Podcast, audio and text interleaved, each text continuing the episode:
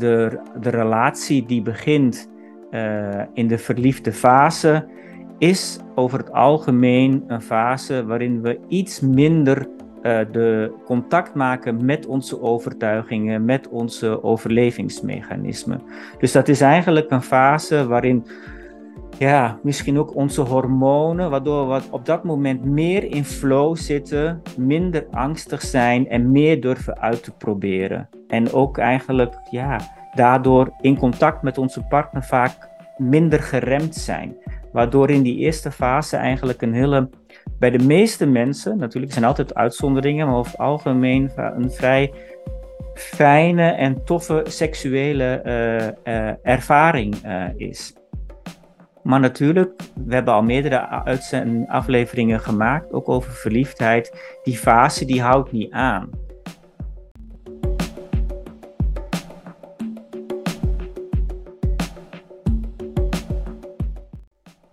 Welkom, welkom bij weer een nieuwe aflevering van de podcast Liefde tussen hemel en hel. Ik zit hier uh, opnieuw in onze virtuele opnamestudio met mijn collega's Livia, Bart en Sonja.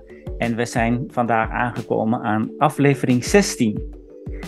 Een spannende aflevering. Misschien zijn meerdere afleveringen spannend, maar de titel van vandaag is Laten we het eens doen. Let's talk about sex. We gaan het hebben over opwinding en ongemakkelijkheid, over durven en inhouden, over aantrekkingskracht en afstotelijkheid, over mannen, vrouwen en alles ertussenin, over stromen en blokkeren en over schaamte en schaamteloosheid en over waarschijnlijk nog veel meer. Seks. Is er iets dat ons meer in contact brengt met onze kracht en onze kwetsbaarheid? Tijdens geweldige seks kunnen we helemaal opgaan in het hier en nu. We vergeten even over onze overtuigingen, onze belemmeringen. We vergeten hoe we ons eigenlijk normaal in ons dagdagelijks leven vooral aanpassen aan onze omgeving. Op zo'n moment draait het eigenlijk vooral om jezelf en om je sekspartner. Of sekspartners. Want laten we proberen open te zijn. Laten we kijken van hetgeen wat we geleerd hebben over goed of fout te kunnen bekijken, bespreken, om te kijken of daar nieuwe informatie te vinden valt. Op andere momenten kan seks in de vorm van gedachten ons soms ook helemaal verlammen. Als we weer contact maken met de realiteit, kan de beleving van wat we hebben gedaan schaamte geven. Of als we contact maken met onze hele diepe verlangens en gevoelens waar we eigenlijk heel graag zouden willen, komt er soms angst omdat dit niet strookt met waar we denken dat onze partner zou willen. Of dat we denken dat onze familie van, van zou vinden. Of dat we denken dat past niet in deze cultuur of dat hoort niet. Of dit strookt totaal niet met wat we geleerd hebben in onze religie. En zeker al niet wat we erover hebben geleerd hebben op school. Want op school, je zou kunnen zeggen, ja, dat is toch vaak, wordt dat gezien als de plek waar we belangrijke zaken voor het leren, uh, leven, dat we die daar leren, maar niet over intimiteit, lust en seksualiteit. Ik denk dat de meeste mensen wat ze op school hebben geleerd over seksualiteit, is om het er toch vooral niet over te hebben of op er een bepaalde manier mee om te gaan. Gelukkig is er ook wel een soort evolutie, een beetje vooruitgang. Uh, er zijn steeds meer gesprekken uh, uh, ja, gaande op de social media, in de kranten, maar ook tussen mensen onderling. Nu natuurlijk, voor sommige mensen is die evolutie echt geweldig. Zo van, oh, er wordt iets opengebroken. Maar we merken ook dat voor anderen een doorn in het oog is en dat het juist weer opnieuw de kop in moet worden gedrukt. Naast het feit dat porno nu eigenlijk overal en voor iedereen gratis toegankelijk is, zien we ook de laatste tijd wel meer gesprekken op televisie over seks en seksualiteit. Een kort programma waar ik onlangs een serie heb gezien, of een, een, wat kort wil aantikken, is het programma Naakt voor de klas met de sekszusjes. Dat is in de, op de Nederlandse televisie. En voor mij was het eigenlijk wel een openbaring om daar ja, mensen zo openlijk te horen praten. Twee, twee jonge vrouwen zijn het wel, maar die praten in een middelbare school. Praten zij met uh, klasgenoten en met leraren. En voor mij was dat wel heel, ja, uh, bijzonder om zo die openheid te voelen en ook bij jezelf te voelen van oei, die, die, die kaarten onderwerpen aan of die praten over iets waar, waar, waar, ik in die tijd nog niet, uh, nog niet, niet besprak.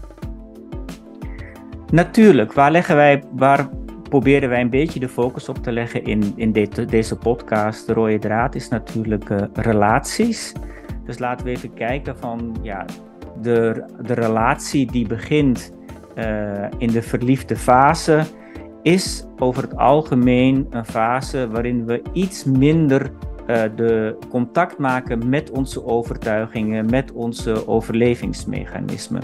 Dus dat is eigenlijk een fase waarin ja, misschien ook onze hormonen, waardoor we op dat moment meer in flow zitten, minder angstig zijn en meer durven uit te proberen. En ook eigenlijk, ja, daardoor in contact met onze partner vaak minder geremd zijn. Waardoor in die eerste fase eigenlijk een hele, bij de meeste mensen, natuurlijk zijn altijd uitzonderingen, maar over het algemeen een vrij fijne en toffe seksuele uh, uh, ervaring is. Maar natuurlijk, we hebben al meerdere afleveringen gemaakt, ook over verliefdheid. Die fase die houdt niet aan. De fase verandert en natuurlijk op een gegeven moment komt er ook in, in, die, in de dynamiek tussen, tussen de partners komt weer meer van, van wat we van vroeger eigenlijk inhielden. of dat we op manieren gaan reageren om onszelf te beschermen onze beschermingsmechanismen waren ook veel, veel rustiger in de verliefde fase. We hebben het idee dat we ons totaal niet hoeven te beschermen, want we hebben hem of haar of het gewoon helemaal gevonden en nu is het in orde.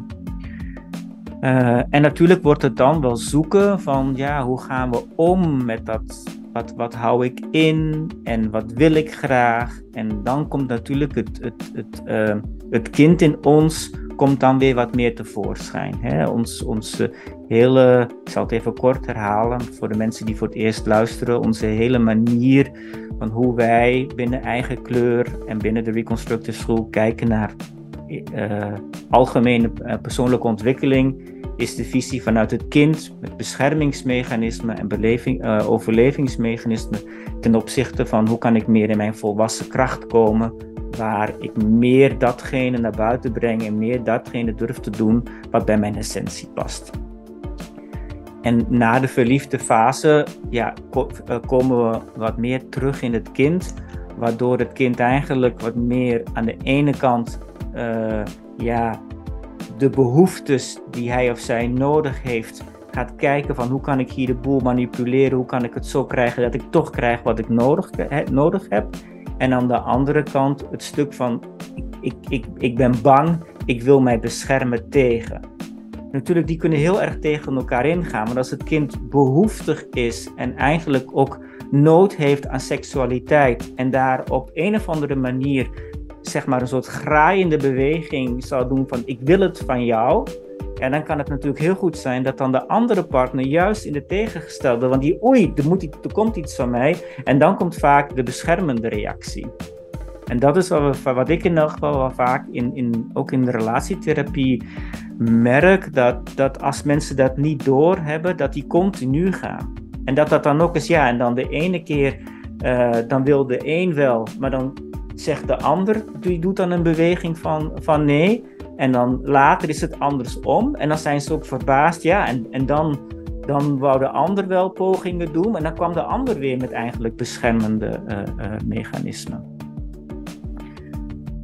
Ja, uh, ik denk dat het in elk geval, wat ik dan merk, is om sowieso dat het fijn is om die dynamieken dan te gaan onderzoeken. Uh, en dat doen wij gewoon ook in de individuele sessies en in de relatietherapie, om te gaan kijken van wat zijn jouw behoeftes, uh, wat wil jij? Wat, wat, wat, wat, ja, wat. Als je voor jezelf, denk ik, um, meer helder kan krijgen. Wat is voor mij nu belangrijk? In, in, in wat, wat zou ik graag willen aan seksualiteit? En dat eerst voor jezelf te weten om dan daarna te gaan kijken van oké, en hoe ga ik dit nu bespreken of vertellen of doen of uitnodigen uh, om daar iets in te krijgen bij de partner. Um, Dus aan de ene kant is het denk ik belangrijk om dan daarover gesprekken te voeren. Ook al klinkt dat niet altijd even sexy en uh, even uh, lustopwekkend. Maar ik denk als daardoor ja, er iets van ontspanning in ons komt, dat er iets, iets uh, ja, het beschermende kind wat hoort over wat de, hoe de ander erover denkt en dat er een dynamiek kan ontstaan. En als er dan iets ontstaat van oké, dit is het voor jou, dat is het voor mij, hoe gaan we zoeken naar oplossingen, dan kan het zijn dat ons beschermingsmechanisme wat rustiger wordt en dat het mogelijkheid is om in de relatie te gaan proberen om uit te zoeken van hoe kunnen we hier uh, veranderingen uh, in brengen. Um, ja, ik wil toch voordat ik het woord ook dadelijk geef aan mijn collega's, uh, uiteraard een van onze belangrijkste methodes, het reconstructive, ook eventjes benadrukken. Omdat ik denk dat wat is de, wat is het, de overeenkomst tussen seksualiteit en reconstructive? En voor mij is dat dat je inderdaad ja, enorm in contact staat met je lijf, je lichamelijke impulsen volgt, je lichamelijk voelt en dat je ook dan eigenlijk tijdelijk even wat minder bezig bent met alle constructen en alle overtuigingen om je heen.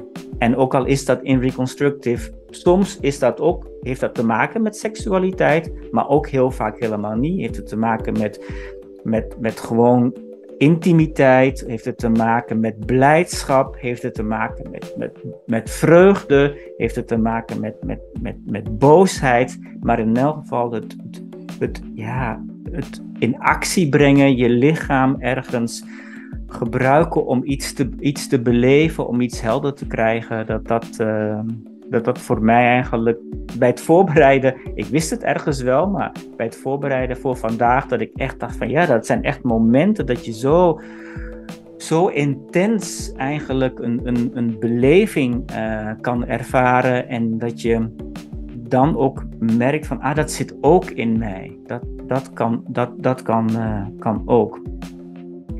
En ik denk ook dat als we uh, ja, die vorm van, van vrijheid ervaren om, om ons te kunnen uitdrukken, om, om, om te beleven wat, wat goed voor ons is, dat we dat meenemen uh, in ons dagdagelijks leven. En natuurlijk dan ook uh, in onze seksuele beleving in ons dagdagelijks leven.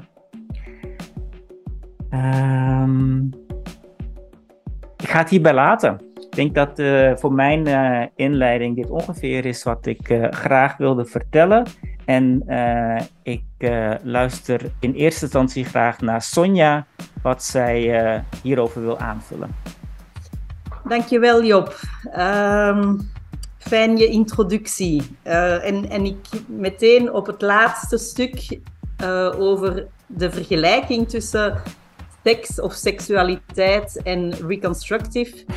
Nu je dat zo benoemt, denk ik van ja, wauw. Maar dat is dus echt wat ik heel vaak ervaren heb. Is om echt in, in uw lijf te zitten, maar ook die kracht daarin te voelen. En, en het hoofd mag stil. Er is niks meer.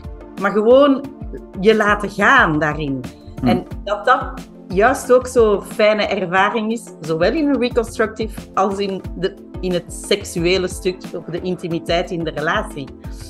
Um, je hebt een aantal dingen aangeraakt en uh, ik, elke keer denk ik dan, ja, dat klopt, klopt, klopt. Eén woord mis ik een beetje en dat is uh, manipulatie.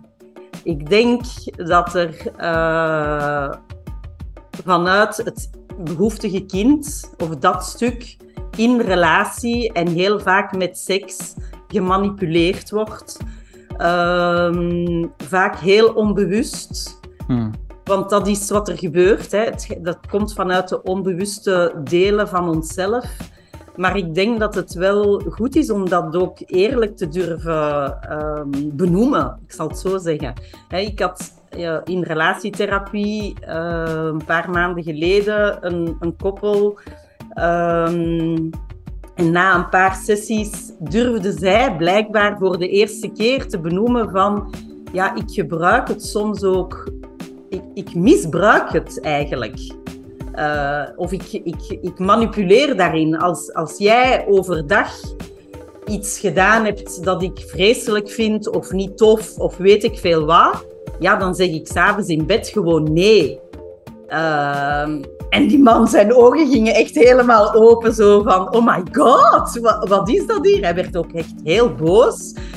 Maar ik vond het juist zo ongelooflijk eerlijk van haar dat ze daarmee durfde te komen en te zeggen hmm. van dat is dus echt een lelijk stuk van mezelf, als ik hmm. dat zo mag zeggen. Hè? Wat we zeggen van dat zit in mijn schaduwstuk, maar wel van dat te durven benoemen. Dat dat is wat, wat ze wel deed en waar ze dus blijkbaar voor zichzelf wel een beweging in te maken heeft. Hè? Van ja, wat doe ik dan eigenlijk? Ik durf het nu eerlijk te benoemen. En dan, hoe gaan wij dit, hmm. zoals je zegt, bespreken? Van wat, ja, dat wil ik dus eigenlijk niet meer.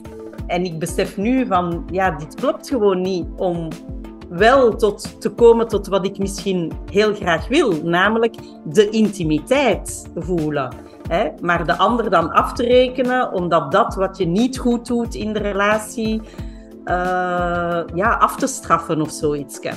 Ja, ja dat, ik, dan merk ik dat dat toch regelmatig uh, naar voren komt. En ik denk dat vrouwen, ik kan dan alleen daarin voor, ja, ook opnieuw wat ik zie in de relatie. Ik had afgelopen weken nog een intake waarin die vrouw ook zei van, we hadden hele goede seks tot de kinderen er kwamen en nu ben ik alleen nog moeder. Als ik in huis ben, ben ik alleen nog moeder. En als ik buitenshuis ben, dan kan ik wel iets anders zijn. En als ik dus uh, met mijn man ga dansen of dit of dat, dan voel ik wel andere energie, meer de seksuele energie tussen ons. Maar zo gauw ik in het huis kom, dat was echt heel frappant, ah, ging zij vastzitten in die rol en kon ze blijkbaar niet meer in een soort openheid gaan ten opzichte van haar partner daarin. Dus ja, welke constructen maken we dan hm. inderdaad? Hè? Waar, in welke blokkades gaan we dan, wat je zelf zegt, vastzitten um, aan stukken perceptie ook? Hè? Van ja, als ik moeder ben, dan kan ik niet tegelijkertijd ook um, een seksuele vrouw zijn of zoiets. Terwijl natuurlijk zitten die stukken allemaal in ons lijf en in onszelf.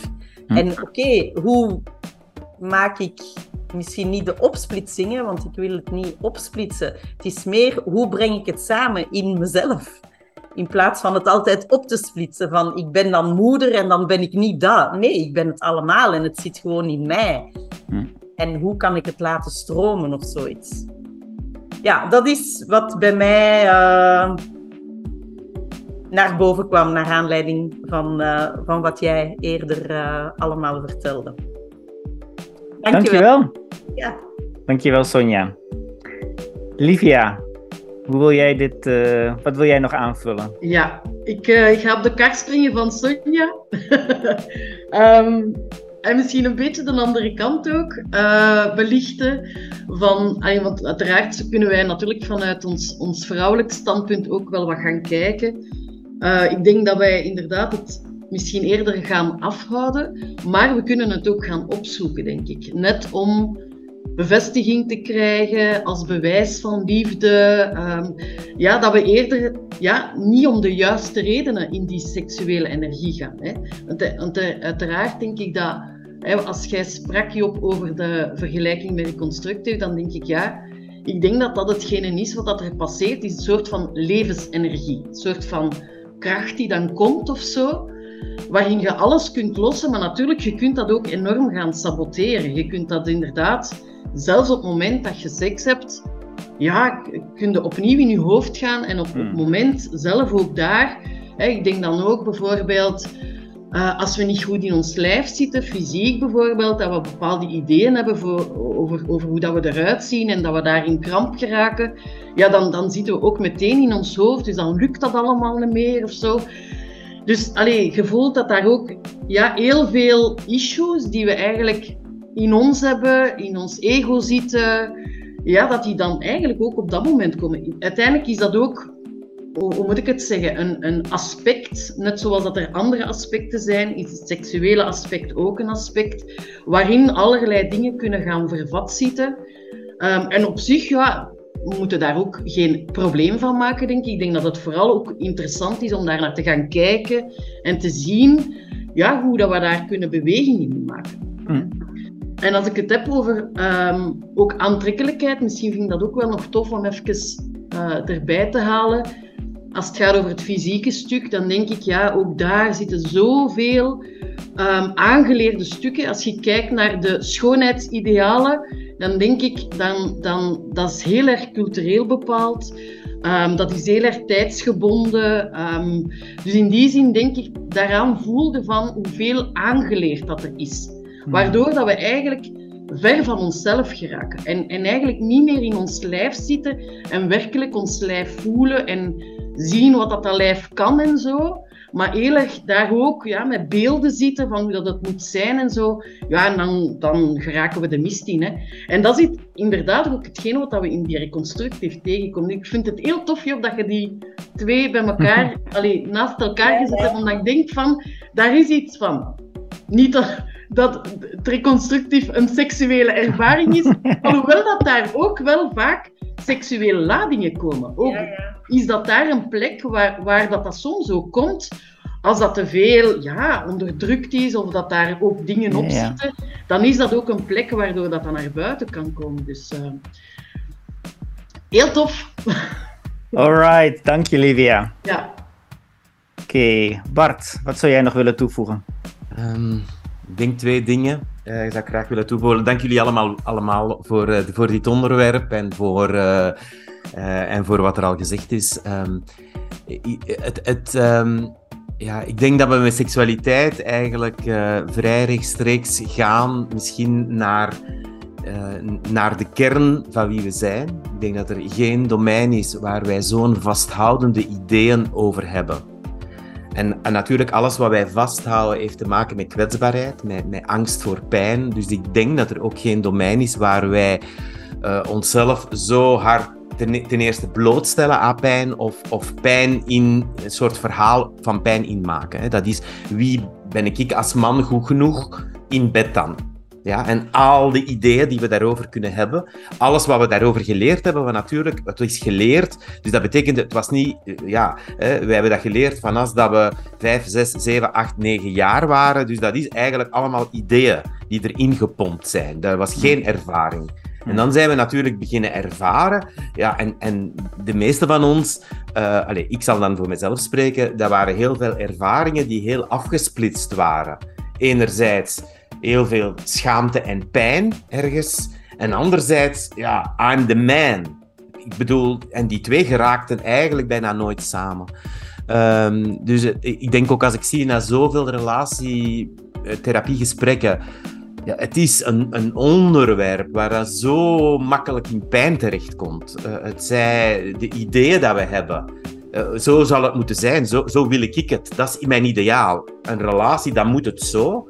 En natuurlijk bijna per definitie dat dat in een relatie dat dat nooit overeenkomt. Hè. Bij de, de standpunten over wat dat dan goede seksualiteit is, wat een relatie nodig heeft aan seksualiteit, dat, dat kan zo verschillend zijn. En dat is eigenlijk per definitie voor iedereen verschillend. Maar met dat verschil omgaan in een relatie, dat is alles behalve gemakkelijk, omdat wij daar zo snel in pijn terechtkomen. Ook bepaalde illusies over ideale, vaak dan trouwe monogame relaties die ingeslikt zijn en waar het dan op een gegeven moment een soort van, ja, uh, er wordt van de, van de wolk gevallen, want uh, de belofte en wat de een of de andere beloofd heeft, komt niet overeen met de werkelijkheid. En een van de twee partners is dan ofwel vreemd gegaan, ofwel heeft van alle rare dingen gedaan, en, en, en, maar doet dat dan heel raar over. En, en mensen uh, vallen eigenlijk in, in, in een soort pijn die ze dachten dat, dat hij niet ging overkomen. Net door alles wat er rondom de seksualiteit gebeurt. Dus ik denk dat dat echt een domein is dat werkelijk de kracht heeft om ons in onze diepste open te maken, vrij te maken ook. Dat, dat is de kunst. Maar tegelijk ook zit daar zo, zoveel pijn op en zoveel, ik zou zeggen, hardnekkigheid daar rond. En een tweede dat ik wil zeggen is um, dat wij, ja, ik denk echt dat wij, en dat vergeten wij soms, wij hebben ook een relatie met seks we hebben niet alleen een relatie met een partner, wij hebben een relatie met seks. Dat is eigenlijk, wat is seks voor mij? Wat denk ik dat ik wil? Hoe wil ik het? Wat heb ik al uitgeprobeerd? En eigenlijk denk ik dat het gezond is Kijk, als wij eh, als een relatie 60 jaar hetzelfde blijft, ja, dan, ik zou zeggen, dan stinkt dat een beetje. Dat is zoals een mantel die je 60 jaar aan hebt, die staat eigenlijk stijf van de oude energie. Dus de kunst is zo eigenlijk, denk ik ook, als je wilt leven en meer levensenergie maken, dat je je relatie met seks verandert verandert. Dus dat dat in beweging komt. Dat je het gevoel hebt dat, ah ja, zoals ik een relatie had met seks als ik 15 was, en dan 20, en dan 30, en dan 40, en dan 50, en dan 60. Wauw. Dus seks is iets helemaal anders voor mij geworden. En dan, als je dat dan nog enigszins kunt in contact brengen met een partner en elkaar daar niet in de weg zit, maar eerder wat welwillend zijt naar, naar elkaar daarin toe, ja, dan denk ik dat het oké is. Want sowieso komt er in gelijk welke relatie op dat mensen ja, in een ander proces zitten ten overstaan van, van datgene waar ze in zitten, wat seks voor hen is. De ene vindt het nu in één keer veel belangrijk, want ik heb het al 30 jaar onderdrukt. De andere die heeft er al 30 jaar een overdosis over gehad en ik wil het nu wel eens wat rustiger. Ik bedoel, ja, alles is mogelijk. Maar ik denk dat de kunst is om zelf in beweging te blijven, ook met dat onderwerp. Wij zijn relatie. Dus wij zijn ook onze relatie tot seks. En niks is zo schoon als dat het mag veranderen voor jezelf. Dus dat je jezelf kunt blijven verrassen, uh, ook op dat onderwerp. En dat je, het, dat, je het, uh, dat je het in beweging kunt blijven brengen. En ik denk dat dat leven is. En ik denk dat dat, als er daar ergens een bepaald respect is in een relatie voor dat proces bij beide. En als je dan de puzzel ergens kunt samenleggen tot whatever. En ik denk dat er geen ideaalbeelden mogen zijn. Snap je? Dat, dat, eigenlijk, dat is in het hoofd ideaalbeelden. Dus iets waar beiden op dat ogenblik oké mee zijn, dat is het dan. Wat dat ook is. Wat dat ook is. Of dat het nu uh, eh, 23 keer per dag is, of één keer per jaar, of nooit. Ik bedoel, het, het, er, er, er is geen ideaal. Er is gewoon hmm. wat dat past voor mij, wat dat past voor mijn partner. En kunnen we er een minimum aan oké okay, communicatie over hebben, zonder de hele boel loodzwaar te maken. Uh, want dat is ook... Uh, denk ik niet nodig. Dus voilà, dat is wat ik graag wou toevoegen. Um... Alright. Dankjewel. Dankjewel alle drie. Um, ik hoop dat jullie het een uh, fijne aflevering uh, hebben gevonden om uh, naar te luisteren. ik herhaal het misschien nog eens een keer. Jullie weten ons te vinden. Mocht deze aflevering iets bij jou in beweging hebben gebracht waar je meer over wil weten, je kan ons altijd bereiken via onze social media. Je kan ons ook een berichtje sturen of een afspraak met ons maken. Meer informatie is altijd te vinden op de website van eigenkleur.be en de reconstructiveschool.be. Uh, bedankt voor het luisteren en over een maand zijn we er weer met een nieuwe aflevering van de podcast Liefde tussen hemel en hel. Tot dan! Tot dan, dag, dank jullie!